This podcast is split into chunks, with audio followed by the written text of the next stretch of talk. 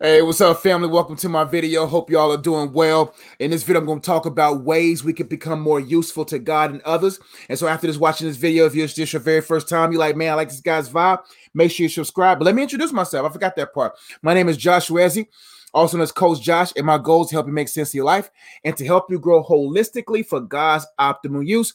And like I said before, after watching this video, like, man, I like this guy's vibe, go ahead and subscribe. I would love to be a coach here online. But for those who's been subscribed for years or days or weeks, or if not minutes, I want to say thank you um, so much for hitting that subscribe button. Um, because hitting that subscribe button says you trust um the uh how God used me and you love the content. So I, say, I want to say thank you. And as everyone is watching, Make sure you hit that like button. And make sure you subscribe. Make sure all that good stuff. Get this video out there because I really do help believe that this video will help people examine their usefulness and position themselves to be used. And I also want to make sure I shout out to all those people who listen to me on my podcast, man. And if you feel like you can't listen to videos at work and whatnot, and you want to hear the audio message, man, I have about a thousand or so um, audio um, uh, mess on my podcast, so make sure you check those out. But let's get right into it. I'm gonna get my notes out. Won't labor too long. Um, this this topic or discussion stemmed from my message that I shared with the college students of, at my church last night, and as I was uh, processing uh, or just vibing with the Holy Spirit to see what He wants me to talk about today, this topic jumped back up in my spirit. So I said, let me go ahead and, and vibe out with my online community with this topic. But there's three scriptures I want to kind of break down real briefly um, that will really help us understand um the importance of being useful and using our time wisely but second timothy 2 20 through 22 says now in a great house there are not only vessels of gold and silver but also of wood and clay, some for honorable use, some for dishonorable. Therefore, if anyone cleanses himself from what is dishonorable, he or she will be a vessel for honorable use, set apart as holy, useful to the master of the house, ready for every good work. Verse 22 So flee youthful passions and pursue righteousness, faith, love, and peace, along with those who call on the Lord with a pure heart. This is a very impactful scripture that, uh, that is very uh, essential uh, for us to process through. It says, Now in a great house, there are not only vessels of gold and silver, but also wood and clay. What that means is there are uh, in, in the master's house, in God's kingdom, in, in the world per se, let's get a broader scope. There are going to be some things that are more honorable in use, things that are made of gold, silver, etc. And there's going to be some things of dishonorable use, meaning they're easily to be uh, discarded, they're easy to be thrown away. But he says, um, therefore, if anyone cleans himself, this is given the insight that we, it's our responsibility after the Holy Spirit has sealed us to cooperate with the sanctification process and not entangle ourselves with dishonorable, decaying, defiling things that will position us not to be useful or used by God. God is not looking for people uh, um, um, um, who are going to be a liability. See, I always say this God loves us all equally, but He doesn't trust us all equally. That's important for us to understand that the more the more I am of value to God, the more I am used by God. And the more valuable I become in God's use, then God will see it useful for me to be joined with other useful pieces to help aid the use or the needs of the kingdom. Therefore, if anyone cleanse himself from what is dishonorable, that's our, us cooperating, that we cleanse ourselves, that we cleanse our minds, our thought life, our emotions.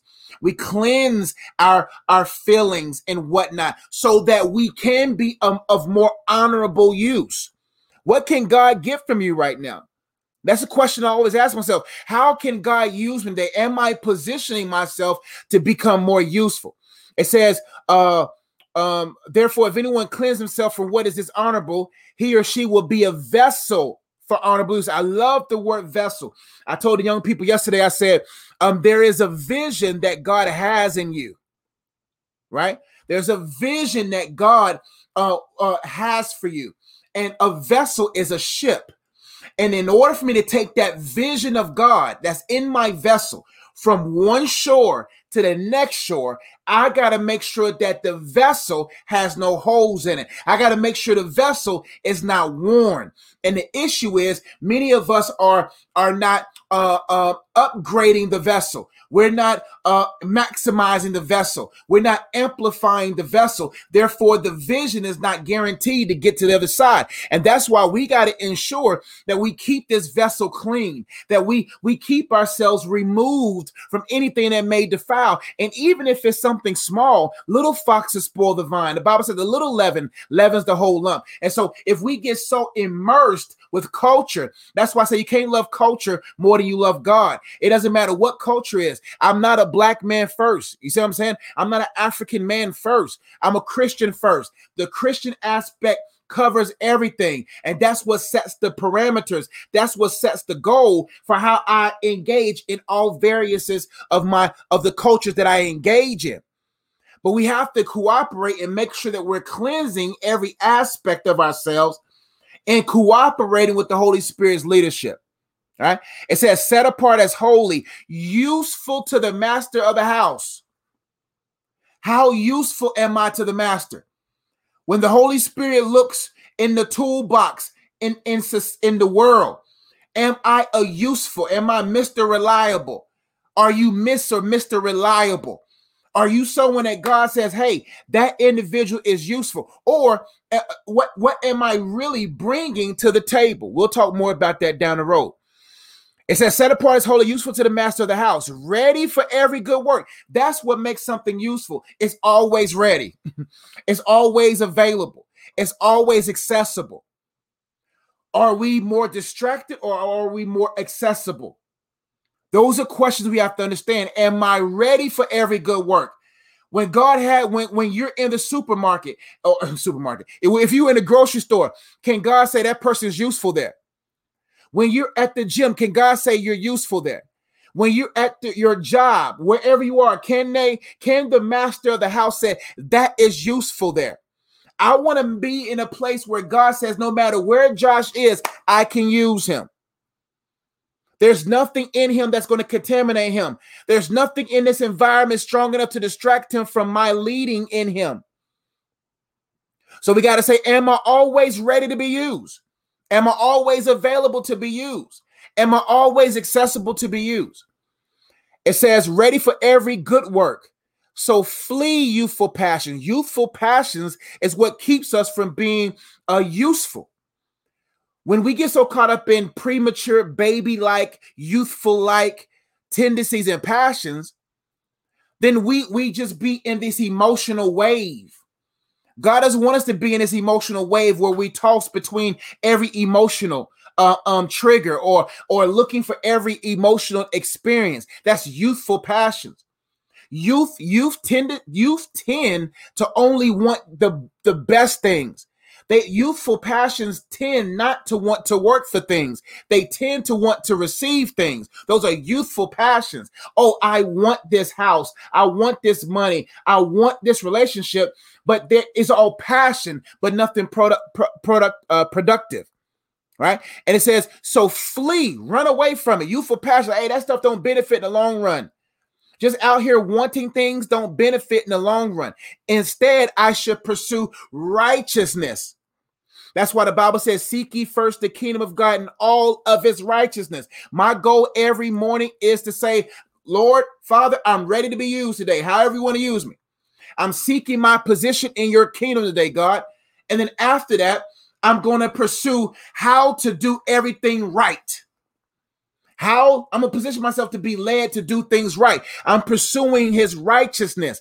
How can I do this in a better way? How can I do this in a greater way towards my wife, in a greater way in ministry? I can increase my usefulness. It says, pursue righteousness, faith.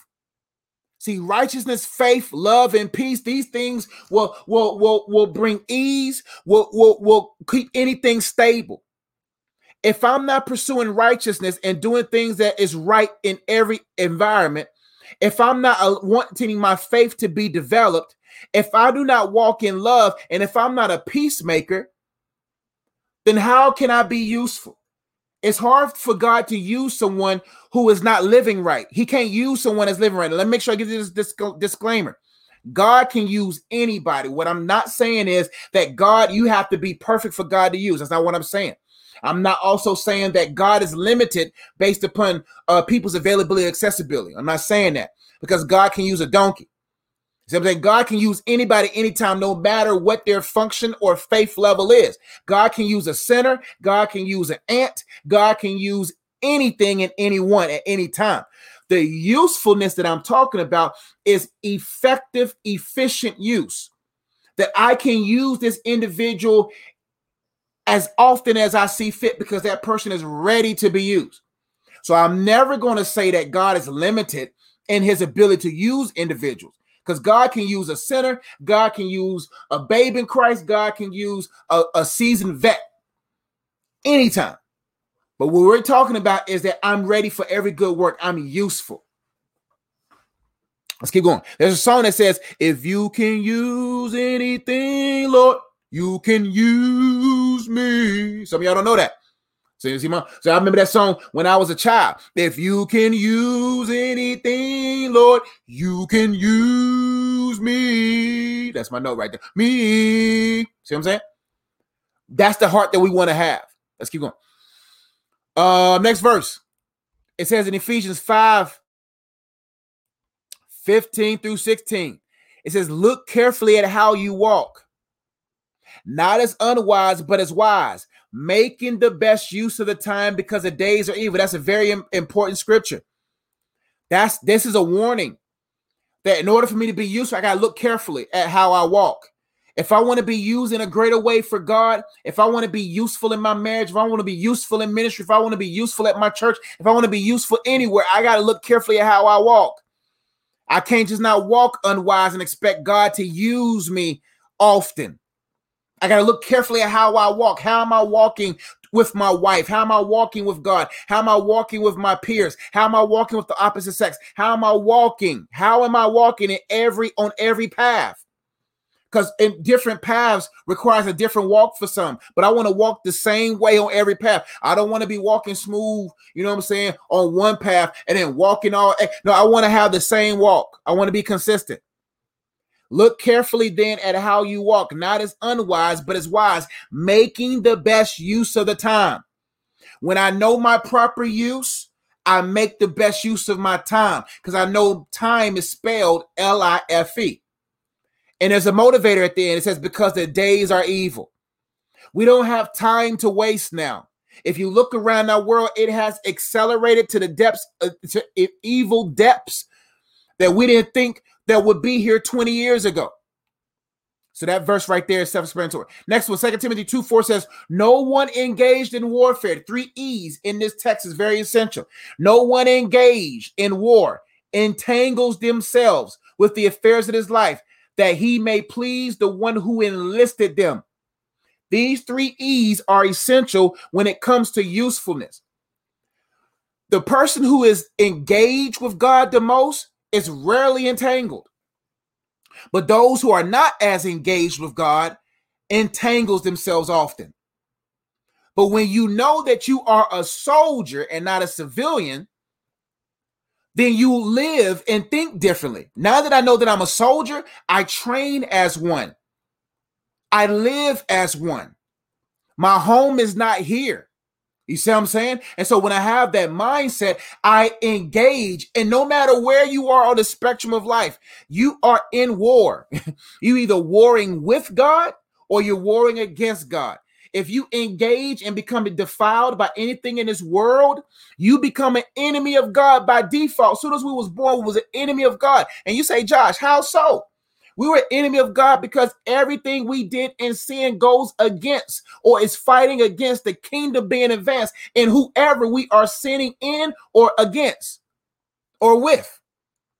But when we became enlisted, our joy changed from being entangled in this world to actually being a pleasing soldier of God. It says no one engaged in warfare, a soldier. When I when I know that I'm engaged in this life and it's a fight, and I'm engaged uh, uh, in this in this uh, uh, uh, opportunity to serve the kingdom of God, I don't have time to think about civilian entanglements. I don't got time to be entangled. You see what I'm saying? I don't have time to, to be trapped and webbed in all these different cycles. I can't can't be used by God because I'm entangled in pornography. I'm entangled in lust. I'm entangled in pride. I'm entangled in greed. I'm entangled in gluttony. I'm entangled in diseases. I'm entangled in gossip. I'm entangled in in societal pressures. How can I really properly engage the war and advance God's kingdom and be used by Him if I'm entangled in, in 16 different things? And that's the issue. We become so enamored with and in awe of the the the the uh, uh, uh, uh, trinkets of this world system, and then we bite into those things, and then we become addicted and entangled in cycles, and we prove not to be useful. That's why we got to stay engaged with God, stay engaged in the war. That's why when God told Gideon, "Bring the soldiers to the river," and see how they respond. He said, Those that dip their face in the water and just drink, drink, drink, send those boys home. But those who bring the water to their face and stay watchful, those people are fit for war. Now, what does that mean? The issue is uh, the enemy loves to bring you to uh, rivers and lakes because he knows you'll worship the lake more than the one you should be on guard with and for. That's the issue. Nobody who goes to a season of refreshing and bows down to it and drinks of it is fit for war. But those who says, I'm going to enjoy this, I'm going to enjoy this promotion, I'm going to enjoy my marriage, I'm going to enjoy parenting, I'm going to enjoy success, I'm going to enjoy it, but I'm gonna bring the joy to me. I'm not gonna bow to this thing of happiness. I'm gonna bring this joy to me, right? and then I'm going to keep my head on a swivel because I know I'm in a war. Let's keep going. And before I do, let me say hey to everybody who's watching. Dee says, "Good afternoon, Coach. Good afternoon. Good to see you." Katina White says, "Hello, hey girl, how you doing?" Tony Ann Ross says, "Hello from South Korea. Thank you for watching from South Korea." Michelle Cunningham says, "Hello from Georgia. Thank you for watching from Georgia." Georgia. Kenny says, "Joshua says, hey, do you guys have a ministry line or website?" I remember you saying you close. Yeah, iamunplugged.com. I'll go ahead and post that link right now for you so that you can uh yeah, iamunplugged.com. The, the movement still exists. We still out here. We still in the streets. Online streets though. So here's the website to my here's the link to my website, iamunplugged.com. We're not closed, like like the, the brick and mortar version is not there, but the but the online resources, tools, all that's still there. Let's keep going. Now, next slide. Let's get to our main thoughts and discussion for today's topic. And thank y'all so much for watching. Make sure you share. It, we, uh, the new YouTube uh, uh, talking point says when you like it, it pushes the video, gets it up there and in front of more people so that we can help more people. Now, the main thought, you're so welcome, Kina. Glad you got it. Main thought is this God wants to use us now, but the question is, are we willing to be used? Or, in other words, are we available to be used? That's even better. God wants to use us now. Good afternoon to you, Epsi. Thank you for watching from California. God wants to use us now, but the question is, are we willing and are we available to be used? The next main thought is this you don't have time, you don't have to wait to be used. You can be useful now. You don't have to wait to be used. This is for my young people last night. So some of these some of these points was for college students. So bear with me and I'll and I'll modify it to match the viewing audience now. The main questions that we have to think about as we talk about usefulness are these. Are you useful to God right now? That if God looks at you right now, are you useful? Or is God gonna be like, man, they too defiled. They I, I would use her right here. I would use him right here but but shorty's in but but the shorty the young lady's in here right now and if i use him he may get puffed up in his feelings and pride and then fall you know, you know what i'm saying? See god is not going to put more on you than you're able to bear. So god's going to use you at the level of your effectiveness and efficiency. Or he just use you because you just randomly there and he has a plan. But we're talking about ready to be used at any given moment by god and, and to increase our usefulness, even so that what we bring to the table in a marriage can be useful, or what we bring to a ministry can be useful. So no matter where we go, we are useful. We are a joy to be in other people's toolbox and, also including God's toolbox. Now, are you useful to God right now? What are you entangled with right now that's making you not useful to God right now? In in, in a ready state. In what ways can God use you right now? That's a way to think. In what ways can He use you? Right now, at your job, right now, wherever you are, open your eyes and see, oh man, am I? Because when you open your eyes, you begin to see how much you can be used. That's why I'm always open. I'm always alert. I'm always looking at my environment. I don't count things strange when I'm when I get when I pull up beside a person. I just flow with God, and that's how I become useful. I flow with Him. I'm available. I'm not weighed down in worry. I'm not entangled in no sin. I'm not caught up in no uh, uh, uh selfish ambition. I'm just available. Right. Last question. What do you bring to the toolbox? What do you bring to the toolbox? The toolbox can be God's toolbox, your marriage toolbox. Right now, what I bring to the toolbox, I got to assess what makes me valuable to my wife. See, the goal is I want to be a Swiss Army knife. I don't want to be a butter knife because a butter knife only cuts through butter, but a Swiss Army knife got many tools in it. You see what I'm saying? I want to be where God can say I can use him as a hammer, I can use him as a screwdriver. I can use him as a scissor. I can use him as a nail filer. I can use him. I, I, I can use him many ways. But I don't want to be only used by God when he wants to butter his biscuits. and even then, God's like, man, I don't even know, man. I can just, you know. Next question How useful are you to others? How useful are you to others? Good morning, y'all. Y'all, thank you for watching from uh, LA. I think that's LA, Southern California. Yeah, thank you for watching. Now, the problem many individuals are either unfit to be used by God, unfit, not ready, unfit, don't completely understand how they should navigate the world and stuff. Many individuals, many individuals are either unfit to be used by God, or they are not using things correctly due to them being unaware of their proper use. There we go. Or still being affected by past or present abuse. Many individuals will find themselves unfit to be used by God in an effective, continuous way, readily. Or they are not using things correctly, including themselves, because they're unaware of their proper use or they're still being affected by past or present abuse. The best way for the enemy to affect your usefulness is through abuse. That's the other slide right there. The, the point there is usefulness versus uselessness. The enemy wants us to enter into forms of abuse. That's why the enemy doesn't fight fair. The bulk of our abuses happen in our formative years, 6 through 18, formative years where our perspectives, ideas, and personalities are being formed. That's why he abuses kids. He wants abusers around those who who who have no idea who they are because they're six. So if I abuse them and if I misuse them, and then I try to force a particular use out of them that doesn't correlate to how God wants to use them, then it messes them up psychologically so that when they get older, they're programmed or affected by abuse or using themselves opposite of how God wants to use them. And so that then sets the individual up to be by 16, by 13, by 24 because the new midlife crisis is not 35 anymore. The new midlife crisis is 24. The quarter life crisis.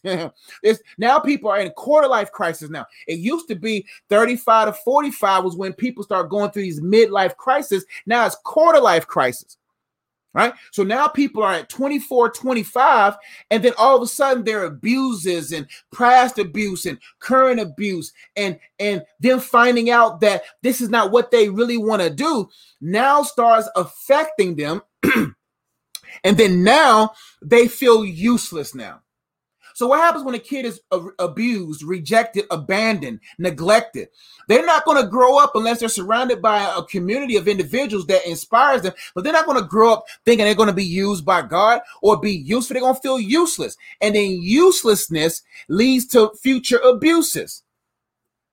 But when you, no matter what abuse you went through, God, if you allow Him to reveal His presence in every situation and how He's utilizing that for your good and turning it around and actually position you um, to, to be who you need to be, then you will begin to see yourself useful. Just because I dealt with abandonment in my life, I'm not going to allow abandonment to affect my usefulness now.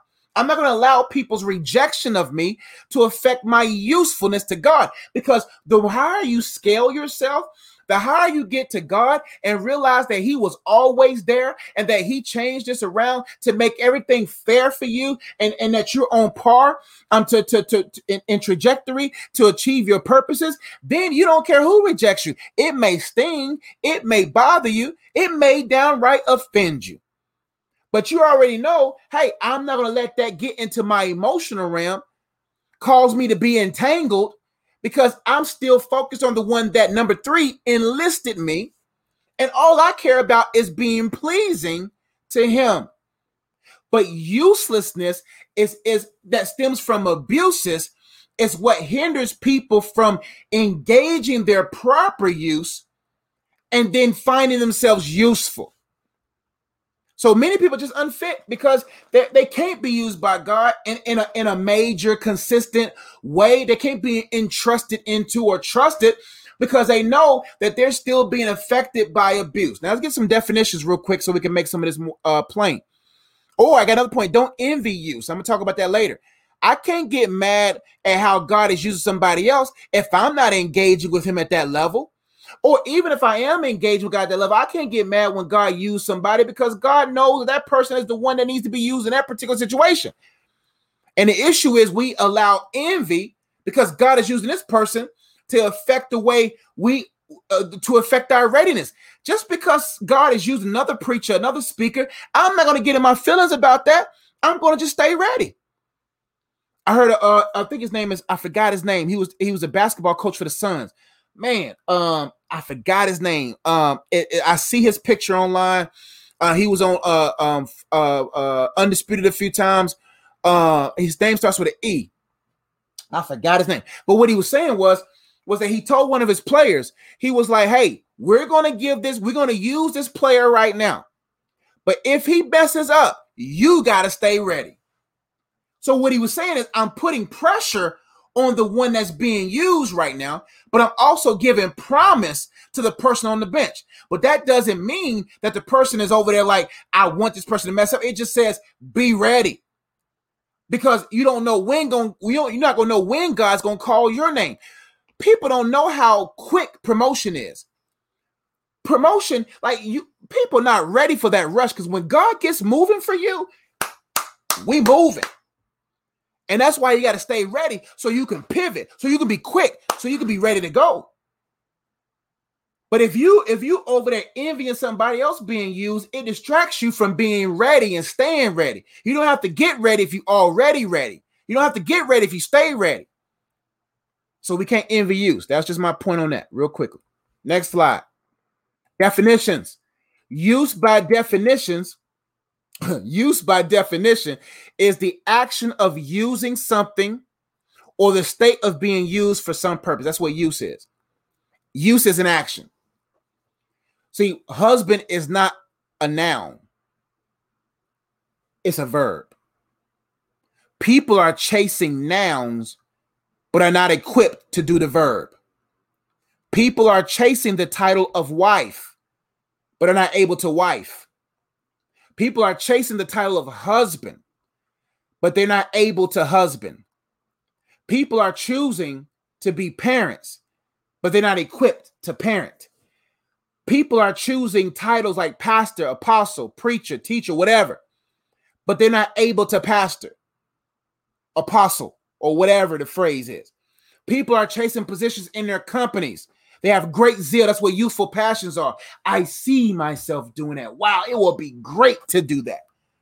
But they're not able to function like that. So, use is an action of using something or the state of being used for some purpose. It means action towards purpose. That when God used me, He has a foreseen purpose for my use.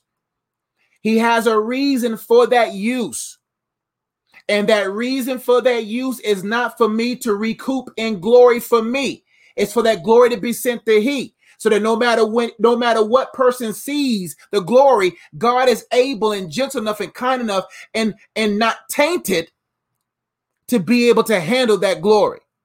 That's the definition of use. Definition of abuse the improper use of something. Abuse, by definition, is the improper use of something, or in other words, abnormal use. A B U S E, two words put together. Abnormal use. When something is not used the way it's supposed to. Abnormal use. Examples physical abuse, sexual abuse, verbal abuse, emotional abuse psychological abuse, financial abuse, cultural environmental abuse, and spiritual abuse. Yeah, yeah. Uh, uh, amen. I will. I want God's girl says, Amen. I want to be a willing and able vessel. That's great. Also, Coach, I'm I'm in a prayer line. I'm a prayer line counselor. Is that being used even though I'm not out in the street? Yeah. God uses us a myriad of ways. That's why you can't envy people's use. Every joint supplies. Every joint is important. The spleen can't get mad at the heart because it's more important. The spleen says, I have importance. It doesn't matter what level of importance, it just means I have importance. So some of the best use are hidden uses. So that's why there's going to be a lot of people that nobody saw. They didn't have no social media page. Nobody knew who they was, would probably get more awards than me will probably get more awards than a preacher who's done a lot or a person who was more visual or who was who's more visible or who was more vocal it's going to be a lot of unseen people getting a lot of great awards because there's greater temptations when when you're visible and when you're the most vocal so that is definitely that's being used that's a great use so i don't want you all to think that the greater forms of use or usage is the the vi- the more visible, the more vocal use. Someone sometimes a greater use is the unseen use. Great. I'm glad. I'm glad I looked at your look at your question. Yar Yar says people just need skills then to be used. That's right. Skill stacking is important. Skill stacking is essential when it comes to use. So as a husband, I can't be one dimensional and expect my my my my marriage to reach greater dimensions. I can't be one dimensional if I want to reach great reach greater dimensions. I got a skill stack. I got to be a great communicator. I got to be a great listener. I got to be gentle. I got to be kind. There's a lot of tools in this toolbox as a husband. See, we have to understand that who we are as a person, there's multiple tools. I got, I got uh, in, on my tool belt is coaching, great listening skills, kindness, gentleness, empathy. I can lift a lot of things. You know what I'm saying? I, I can carry all the groceries in in one trip. um, um, there's so many uses. So that no matter when I switch the hat from husband to coach to uh, mentor to whatever, I my tools are readily available, and I don't have to be like whatever. And that's why you got to ask yourself: the more I uh, know my use from God, the more I'm used by God, the more I begin to be aware of my use in the grand scheme of things, then the more you begin to stack different things skill wise onto your tool belt. What's on your tool belt? What's in your toolbox? So that when you do meet a husband, you can pull that off your tool belt. I got that, boo. When you're in front of your wife, you know what I'm saying? When you get, uh, uh, um, acquire a wife or find a wife, you got a plethora of tools on your tool belt spiritual tools, mental tools, emotional tools, financial tools, spiritual tools. You just can't have all financial tools on your tool belt and expect your wife to enjoy the marriage. Cool, you can provide, but what is in your on, on your left side? What's your spiritual? What's your spiritual tools? Can you pray someone through something? Can you encourage with the word? Do you know the word? Are you led by the Spirit God? That's your spiritual tools. Do you got strong mental tools? Can you help thought process? Can you help brainstorm?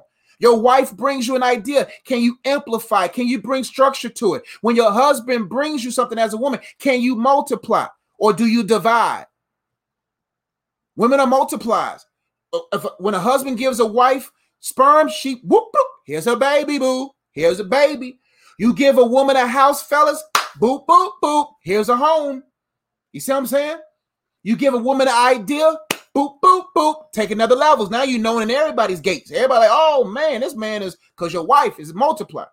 Men, you got to be able to say, do I have the logical structure?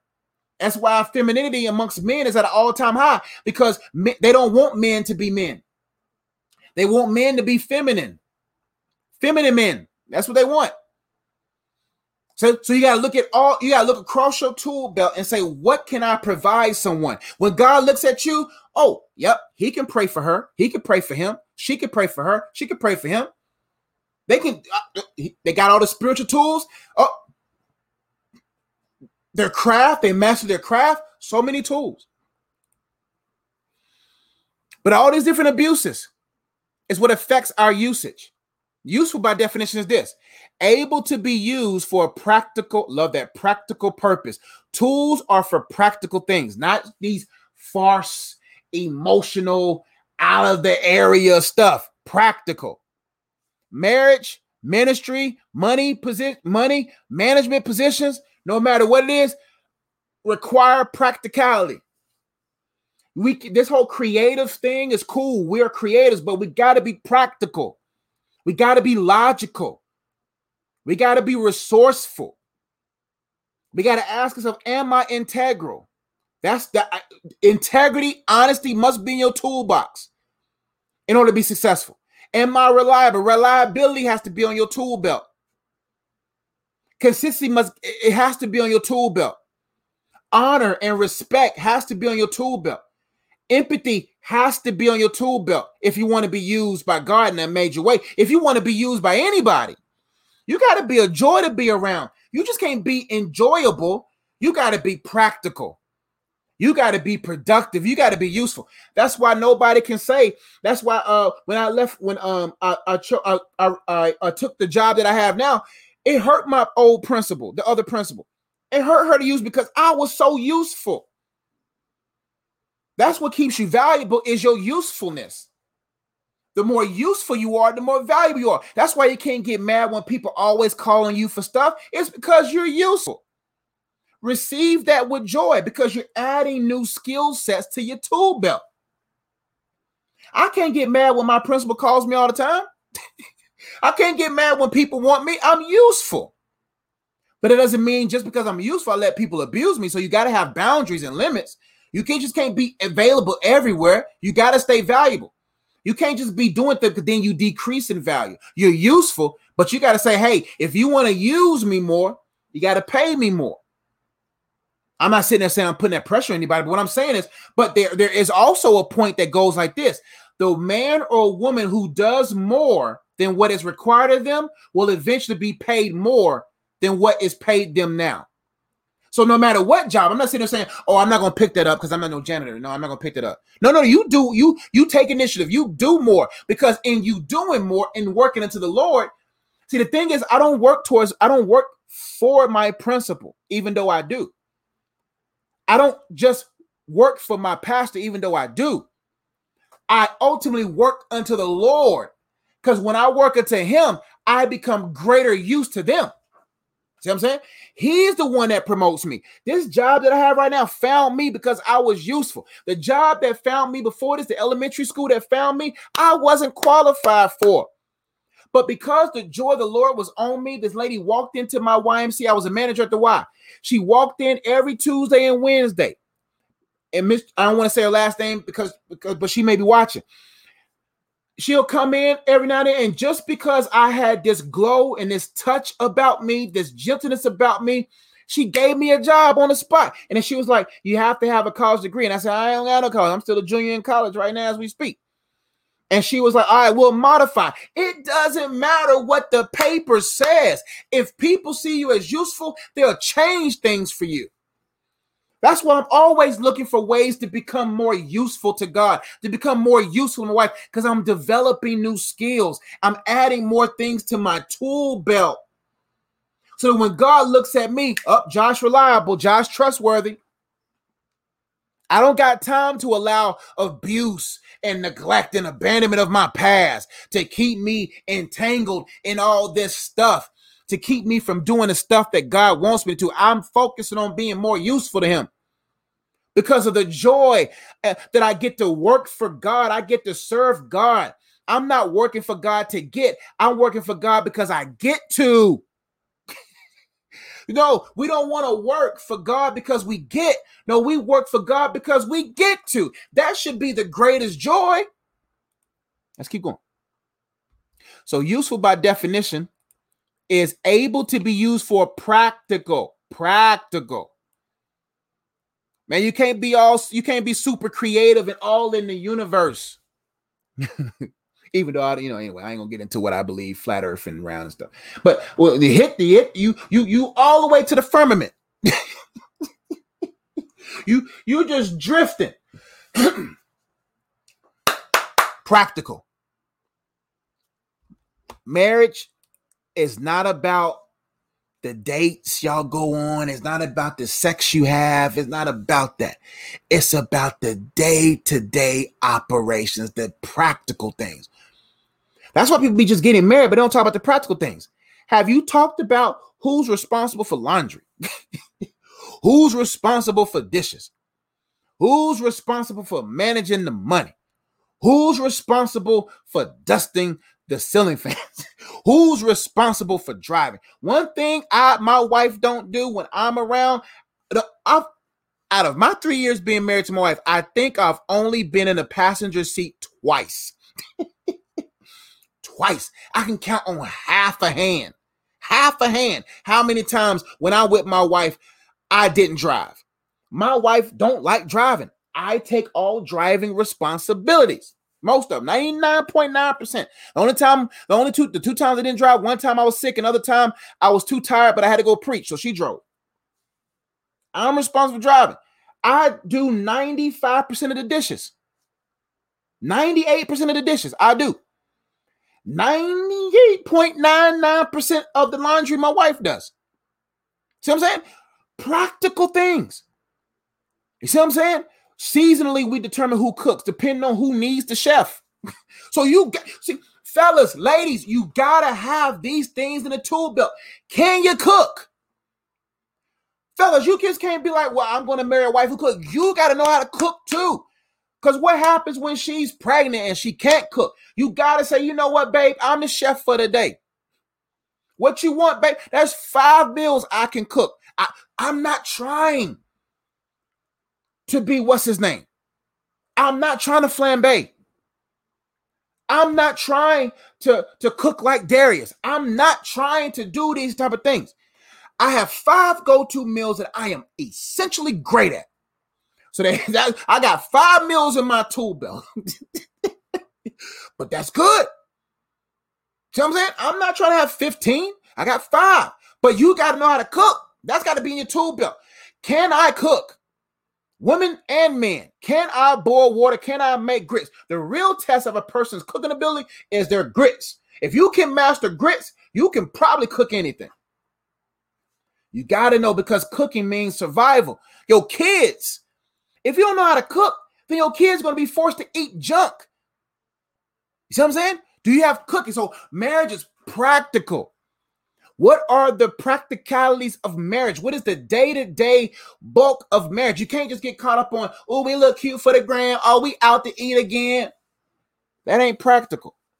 In order for a house to be a home, in order for there to be a legacy left, practicalities in ministry, practicalities with money, there is practical. Let's keep going because I have a lot more notes. I'm, I'm 45 minutes. Let me see if I can wrap this up in 15. Now, in order to be useful now, you must be these three things, these three things, N O W. In order to be useful now for God and to increase your usefulness to others, this is particularly towards God, right? And you have to be near. In order to be useful to God, you got to be near to Him. This pen right now, actually, one of my favorite pens. I don't know if I can see this. I love these pens. These are my favorite pens. The, the uh the uh Pilot P700s. See that Pilot P700s. I love these pens. My second favorite pen is this, right? But if this pen is downstairs, no, no, no. If this pen, which is my favorite, is downstairs, but I need a pen right now, which one is the most available? Is the one going to be used? The one that's nearest to me is going to be the one used. When I get a download of, of information from God, when I get a download, it doesn't matter if my favorite pen is downstairs. I'm to pull the one that's near. So it doesn't mean it doesn't matter if you're the most talented preacher this side of the Mississippi. It doesn't matter if you're the greatest orator inside of this firmament. It doesn't matter how great you are. God can care less about ability, He cares about availability. God can use a grandma with two teeth to start a revival. 90 years old. God don't care about talent. God don't care about ability per se. He cares about availability with ability. You know what I'm saying? You you don't want to be available, but if this don't have no ink in it, it's useless. So what I'm saying is, even though this pen may be available, it gotta have some ink in it. So you can be in your Bible all day and God be like, "Oh, that's cute." that's cute. You know my word, but fam, are you good at anything? God, God, He wants you to have some ink in you so He can write through you, right? And so, so we got to be near if we want to be used, near with some ink, okay?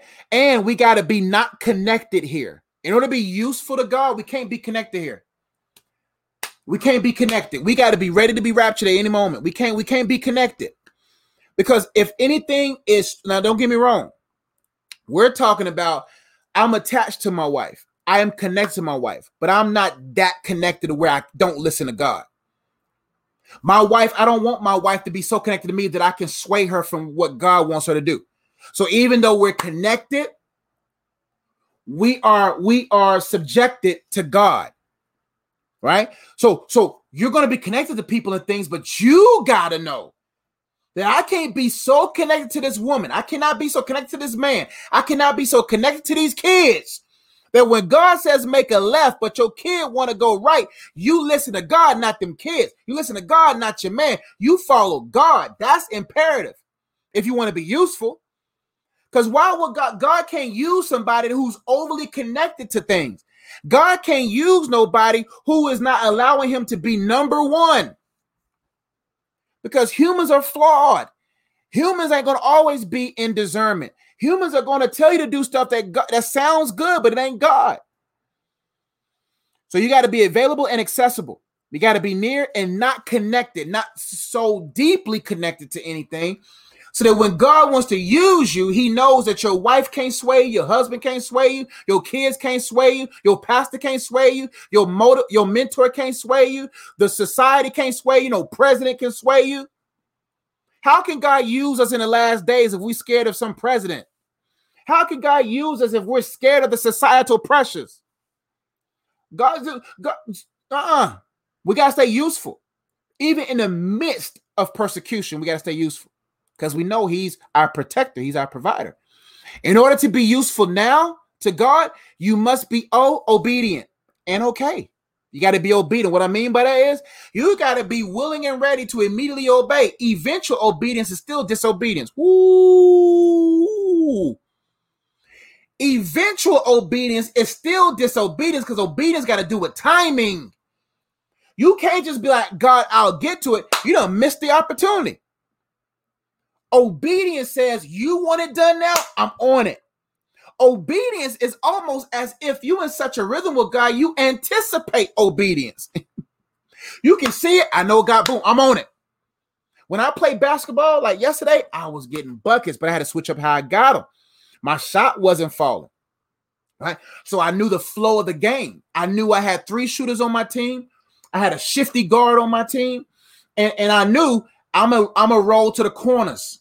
I knew I'm big body, so I went in LeBron mode. You know what I'm saying? So what I did was I said, you know what? They can't handle the big body coming through. Big body bends, Ezzy, big body bends, big body rolls, rolling through. So I get them with the ah, ah, ah. I'm at the paint because they can't get through the body. So I knew my usefulness through the flow. I anticipated, hey, I know I got a shifty guard. Let me give, let me go to the corner three. Because coach can knock that corner three down. Coach can knock the shot down if I got to. But I also know with that corner three, I can pump fake, go baseline. I can pump fake, go inside, and make the defense collapse and give it to my guard cutting through the middle. See what I'm saying? See, coaches just coaches. The reason why I'm so good at basketball, I'm intellectually sound. I know the game. Call me, call me Chrissy Paul. You know what I'm saying? Paul, never forget. So what I'm saying is, so I knew the flow of the game. So when you flowing with God, you know what's available. You know, I don't gotta get 20 points every game. There's some teams where I gotta shoot 15 shots. There's some there's some teams where I gotta get the buckets. I gotta make the just for my shot. But if I got shooters, if I got shooters on my team, I don't have to do the unnecessary. So what I'm saying is, is that when I know the flow, I know where to go.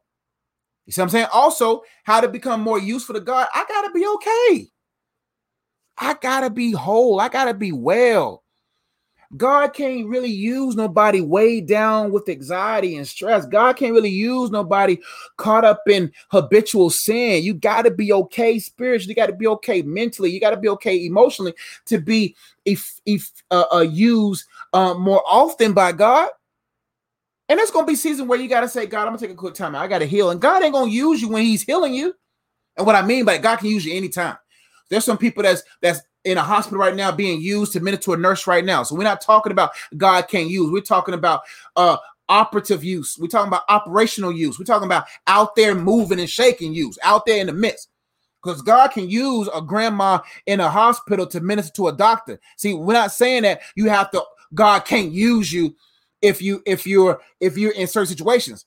If you got the heart to be used, no matter whatever, but you got to think about that in order for me to be used more effectively and be useful in my family and be useful for years. I got to be okay physically. I got to be okay mentally. I got to be okay emotionally.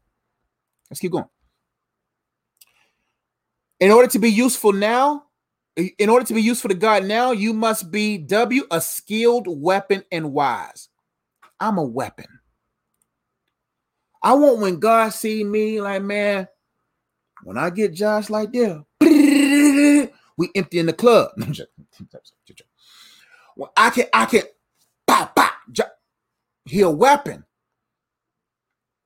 God knows that man, that boy, that boy, bah, he'll, if I tell Josh to fire off in this video, he'll empty the clip on everybody watching, and everybody can get it.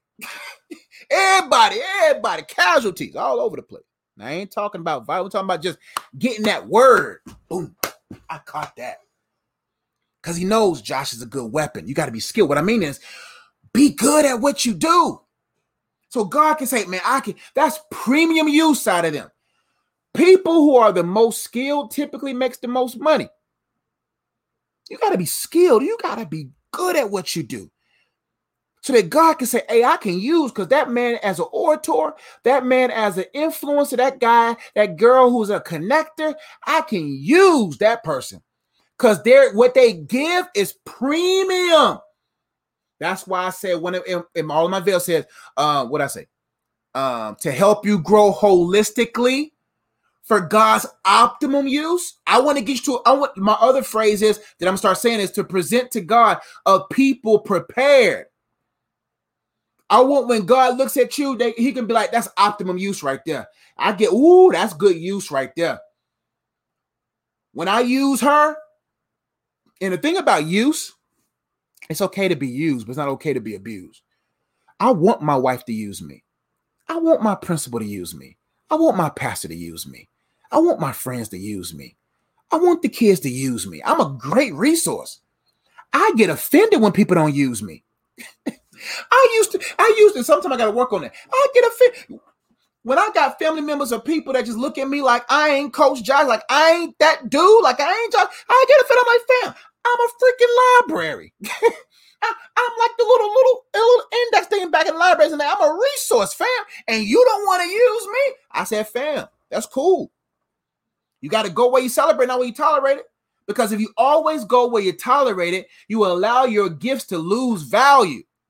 Not everybody's gonna see your use. It may bother you, but don't let it get don't let it offend you. Because if people don't see me as a use, somebody else will. And then they'll get mad when somebody else is using you. And now they're like, oh, but you're supposed to be this, you're supposed to be that. And it's like, fam, you didn't see my value. I go where I'm celebrated, baby. I go where I'm loved. Why, am gonna, why am I going to go where I'm tolerated for? If you don't love my presence, then you're going to miss me through my absence. Woo. If you don't love my presence, which is a gift, if you don't love what I present, and if you don't love what I uh, give as a gift, then I'm not going to bring it to your doorstep. I'm going to step over to where it's received. Right? So what I'm saying is, and what am I saying? Any either way, you gotta be so skilled and useful to the point to where you know your value of use and you eliminate opportunities of abuse. You gotta guard your usage because you know how skilled you are, you know how valuable you are. You gotta be wise. You want to be used by God. You gotta know what to do, when to do it, and how to do it, where to do it. Got to be wise. You just can't be eager all the time. You got to be calculated in order to be used by God. You got to be a thinker to be used like that by God at a high level. You got to be, hey, this person just don't be eagerly, impulsively. That person is led by the Spirit. That person is a discerner. Now, how to find your use, real quickly, how to find your use, you got to seek understanding from God. How to find my you, God, because you're going to end up in the pool of uselessness if you don't pull from God your use your usage. What am I here to do? You got to seek understanding from God. Who am I, God? What am I here to do? That's right. Dust the dirt off your feet and move on. Listen, Jesus said, if you're not accepted there, what you doing? Dusting off your J's. My sake, I, well, I wear a lot of Adidas now. And why Coach Josh dusting off his Adidas? You know, you turn around and be like, the state of your home is gonna be worse than Sodom and Gomorrah. just joking, you don't gotta do that. But dirt, get, get the cause that dirt, you don't keep moving. You gotta seek understanding from God. You, you gotta seek understanding from God. God, who am I? Who is me? Who am I? The more you engage God, the more you find your use, and your use is really in you already. How to find you seek understanding from God. Engage God more. Get under God. Sit up under Him for a while. Understand Him. Understand yourself. And become undefiled. How to find your use? Untangle yourself from all defilement. I don't got time to be. Uh-uh. That's how I find my use and prepare myself to be used. Because the issue is a lot of our, uh, all of the things that we work, because God did not send nobody in this world without this particular file. There's a file in you called fulfillment. fulfillment, purpose. There's a file called fulfillment, fulfillment, right? That's in us. That's already was put in us before we came out of our mother's womb. Was actually in us before we was even formed, because before we was formed in our mother's womb, he knew us. It's a file in you, right? The issue is on top of that file, on top of that pile, on top of that file is piled abandonment, abuse, rejections, opinions, and we ignore those things. And those things actually contaminate and affect our use. Or even if we do know our use, and we know that we're great speakers and we're great writers and we're great communicators and we're great uh, uh, uh, artists and we're great business strategists, right? We're great all these different things the sins we engage in defiles the file. And so, in order for us to be used by God, we can't be defiled, or we gotta, and we gotta pull our file from the pile in order for us to find our use. If I communicate without the anointing, this is ineffective anointing begins to subside if I get into habitual sin. Therefore, I stay away from sin because I have to create, I have to sustain a certain level of potency if there's supposed to be yokes destroyed. Right? So when you know your use and who is using you, you don't want God to use a dirty tool. God ain't gonna use. What I mean by dirty tool, we talk about a defiled tool. We're not talking about uh mistakes that you made. We're talking about I am habitually sinning and I don't care how you're feeling, God. I'm to do this. God can't use you. Or if you're allowing things to be piled on top of that file and you never find out who you're supposed to be, then it's hard to find your use. S, you got to take yourself, time, and eternity seriously. You got to take yourself seriously. Man, fam. You do do do we know how fragile life is? Life is fragile. One twist of the neck wrong, one cut on the wrong. You're out of here. You got to take your life seriously, know your use. How to find use, you got to say, I'm gonna start taking myself seriously. I'm gonna start taking my time seriously. I'm gonna start taking God and eternity seriously. You, you know what's gonna make you find your use real quick? that you're gonna have to stand face to face to God to be held accountable on how you use your talents. How many people bury their talents? No, no. The story of the talent says the person with the four, the person with the two, they they multiplied their talent. They didn't hide their money, they gained more. So what I'm saying is, I got to take God seriously. See, one thing about um, God, God is loving. God is amazing. But God ain't someone to play with, fam. We got this messed up view of God he's all love, and he is. But we forget that God has righteous jealousy. God has a wrath that's being compound. God has a whole thing over here compounding. Bible says in John 3, everybody love John 3 16, but you keep reading. His wrath is being compounded. God is serious. That's why I I, I hate when it, when people start mistreating me. They see one. That's why I try to keep this side away. I try to keep a side of me from being seen.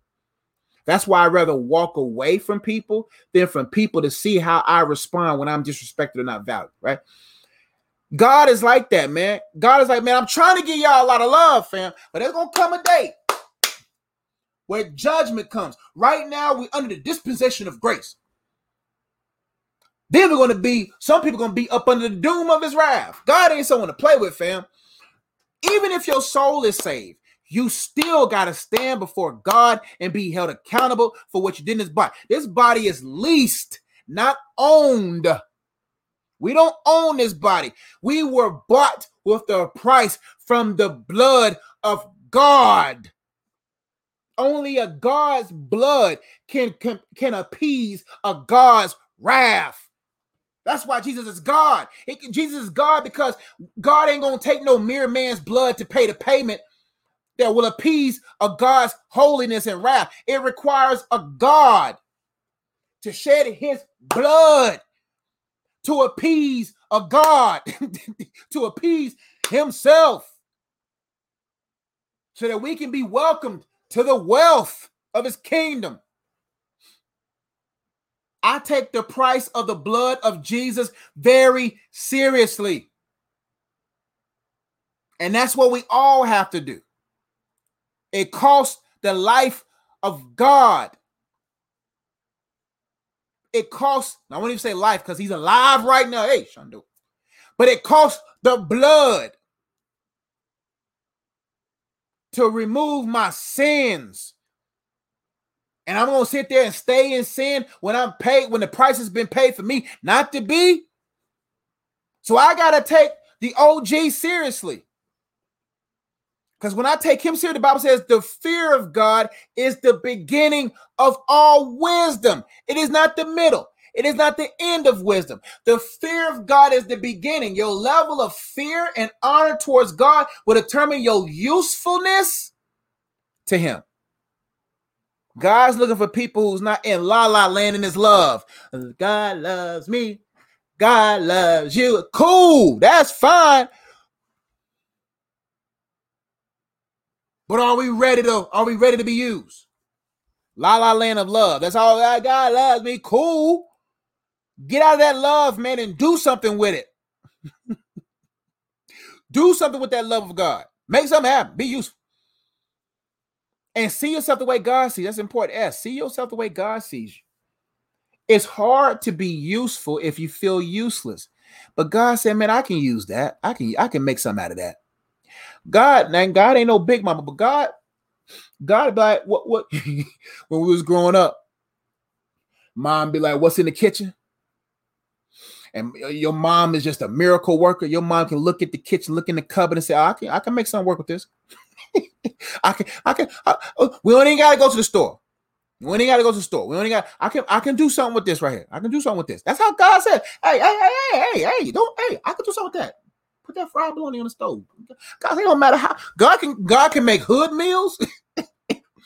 God, God said, listen, if all you got is bologna and cheese, fam, we'll make that work. I can do something with that. God's like, give me that bologna. Give me, I can do something to put the red thing off, slit it, put the cheese on it, let the it bubble a little bit. God said, I can make toast bread a little bit. God said, I can work with that.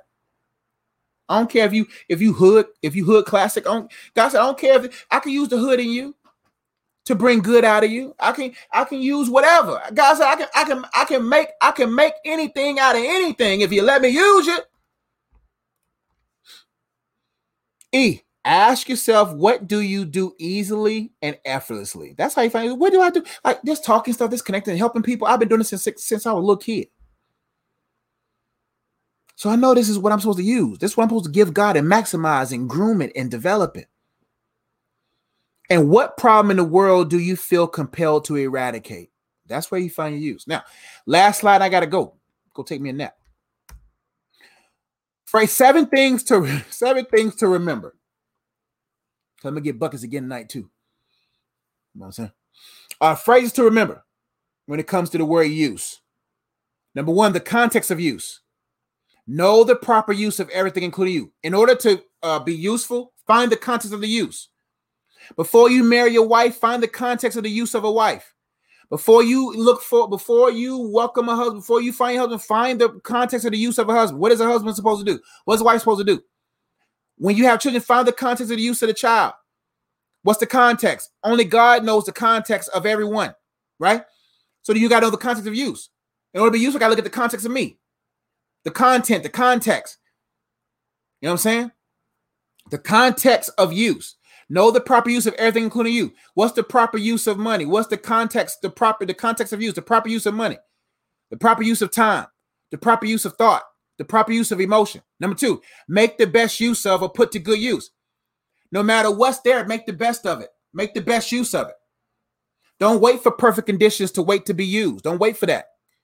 Don't wait for perfect conditions to be used. No, no, no, no. God can use you right now with all the stuff you have now. Those who make the best use of their time become most useful. Those who make those who wait for perfect conditions to get something done get nothing done.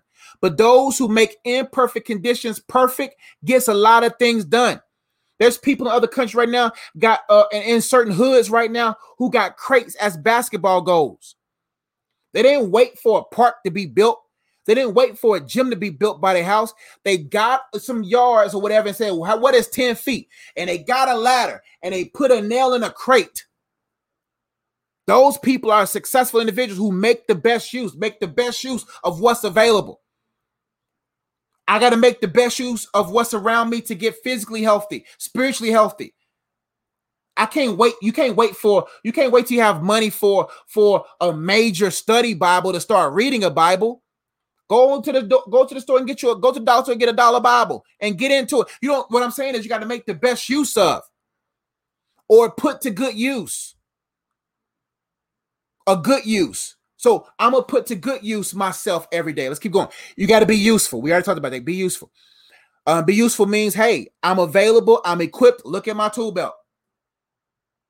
And the thing is, don't just puff, don't be puffing up your brain and have all these different skills, but you don't have the will for the skills the endurance for the skill. What's the point of having a hammer on your tool belt and you don't got the patience? What's the purpose of having the, the proper tool if you don't have the patience for the tool and for the process? You got to be useful internally and externally. You just can't be like, oh, I'm useful in provision, but you don't have the patience to provide holistic need, the holistic need of your family. Next point, you got to use by. You ever seen use by on food? Use by because it expires. Time is precious. You only have a window for opportunities. You got to use by. There's some things that God said you only got a window to get this done. You got to use this by this date, or it's not useful anymore. That's why you can't procrastinate. You got to say, okay, God, what's the time frame? You got to flow with the spirit of God. You can't eventually obey. You got to immediately obey because there could be a time restraint. It could be a timing to it. So you got to use this by. Right now, I got to keep writing. If God told me to write this book right now, I'm going to write it because there's going to be an expiration date. Because if I maximize my time and I use it by the set date, then I could be setting me up for a better date down the road financially. Time is precious. You only have a window, a certain window of opportunities. Easy to use. Got to be easy to use. Be easy to be used by God, not hard to use. Don't be don't be di- difficult. So many people are just too difficult for God to use. You're just too difficult. You're too emotional. You're too hot headed. You're too worrisome. You see what I'm saying? I, you, you can't be difficult. You gotta be easy to use. You gotta be cool. God, can God kick it with you and enjoy your time? Or are you annoying and difficult? I want God to be like, hey man, y'all, I'm going to vibe with, I'm going to hang out with Josh, man. Josh, cool to hang out with. I want when God, when he think about kicking me, he be like, man, yo, I get to kick it with Josh. Josh, cool, man. He's easy to use, man. He ain't difficult. He's smooth. He patient. He kind. He's chilling. got to be easy to use. In use. You got to in use. Cut the subscription to people and things that use you improperly or use up your time. You got to end the use of certain things. In order to be useful to guy, you got to end the use. I can't, I, I, I can't be used by you anymore. I can't use you anymore. Listen, I can't trust people. I don't trust their discernment. If I can't trust your discernment, I can't trust you. And if and if you're not if you're not reliable and trustworthy with yourself, why am I going to entrust myself to you? So there's certain people got to cut the subscription to. You say, "Hey, I'm done with you. God, it's going. You, you, you, you're using me. You're abusing me, and you're just not trustworthy." Last but not least, you got to use up, use up everything in you, and don't leave a drop of anything in your soul. The goal is to live full and die empty. That's why I'm using up everything in me. Upload the file. Holy Spirit, what else is in there? Do, could it be that I have 70 books in me? I want to use, I want to put, I don't want to die with one book in me. Heard a preacher say the wealthiest place on the earth is in the graveyards. The wealthiest place on earth is the graveyards where people die with their gifts and talents in them. Mm-mm. I want when God, when, when I die, straight up, and God be like, hey, fam, you're empty. There's nothing in here. I don't want to go. Uh, Myles Munroe, he did say, yep, that was Myles. Myles Munroe did say that. Myles Munroe said, hey, the wealthiest place is in the graveyards. I don't got time to get to heaven and I'm a full duffel bag. I want God when He open me, He be like, man, ain't nothing in here, son. You empty all of you, so you got to use it up. Mm-mm. I ain't leaving nothing down here.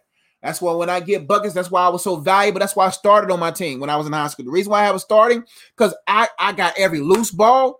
I was a I was a Draymond and Dennis Rodman hybrid. That's who I was. So I was and with them 6'11 dudes, I was playing a four a five. Cause I would box out, I would get, I would snag rebounds over six, six and above. I was feisty. I got the I got the loose balls. I was gonna say pause, but they ain't time and the place. But what I was saying was, man, I was just that guy. So that's why I got the position because I was like, hey, I can meet the need.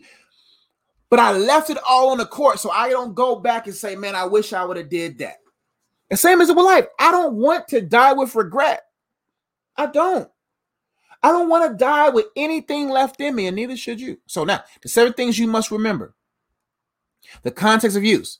Know the proper use of everything, including you. The con- what's the context of the use? How am I supposed to use this? How am I supposed to use my wife? How's my wife supposed to use me? What is the context of me, the context of her, so we can use each other properly? There's nothing wrong with being used. The issue is when we are abused or used beyond our normal use. I got to make the best use of. I can't wait for perfect conditions to get things done. I got to use, I got to make my imperfect conditions perfect. I got to put to good use. I got everything I have, I got to put it to a good use, not a bad use. I can't. So you put to a good use means I can't be over here using something for good in a bad way. A hammer not used as a hammer is a weapon. I talked to my kids last night. I said I had my keys. I said, uh, "What's the proper use of these keys?" They said to drive and open up things. I said, "What's the improper use of these keys?" One girl in the back says to key somebody's car. I said, "Girl, whose name you wrote on the side?" I said, "Who?" In cursive, what, what did you write on that man's car? Just joking. Got to put the good use, not the bad use. You got to be useful. You got to use by a certain time, man. Certain things got a time restraint, got a timetable to it. Easy to use. You got to be enjoyable, not difficult. In use, you got to cut some people off and use up everything in you for God's glory. Hope y'all learned something. Check out my website for more tools, resources, card games, books, all that good stuff at iamunplugged.com. iamunplugged.com. Everything you need uh, books, card games, courses, all that kind of stuff. My latest book is there, Counterfeit or Counterpart How to Continue to Discern the Will of God in Every Area of Your Life. Got a book called Dating Prep. It preps you to date the love of your life forever by dating God and dating yourself so you can become dateable. I got this book on soul ties, the purpose of freedom, how to untie soul ties and uproot strongholds. Like that bird, whom the Son sets free is free indeed, but you got to fly in that freedom. Another book called The Purpose of Singleness. Are you whole or full of holes? Um, how to uh, uh, uh, better understand wholeness and whatnot. And other books as well, including the Red Book on Spiritual Warfare and my first children's book, My Wife and Our Children. But as he says, as is for the students I serve in the top right corner there. Uh, uh, Patreon. If you want to get more coaching access to me, you can join my Patreon. Um, you go to patreon.com right now and type in Joshua Ezzy, E as an elephant, Z as in zebra, E as an elephant. Um, and you could be able to join my Patreon there. Uh, what else? Uh, card games, uh, Ezzy Life YouTube channel. Uh, we'll be vlogging more soon, Lord willing. I think that's it. Let me see if anybody comment. Uh, uh, Katina says, God been telling me to finish this book and I still haven't finished. I just don't know when to stop. I need direction. Well, let me tell you this. Um, um, every day write something. Like yesterday, I went a day without writing. It was 2:46 in the morning, two o'clock in the morning. And I wrote anyway. You got to keep that rhythm. You got to keep going.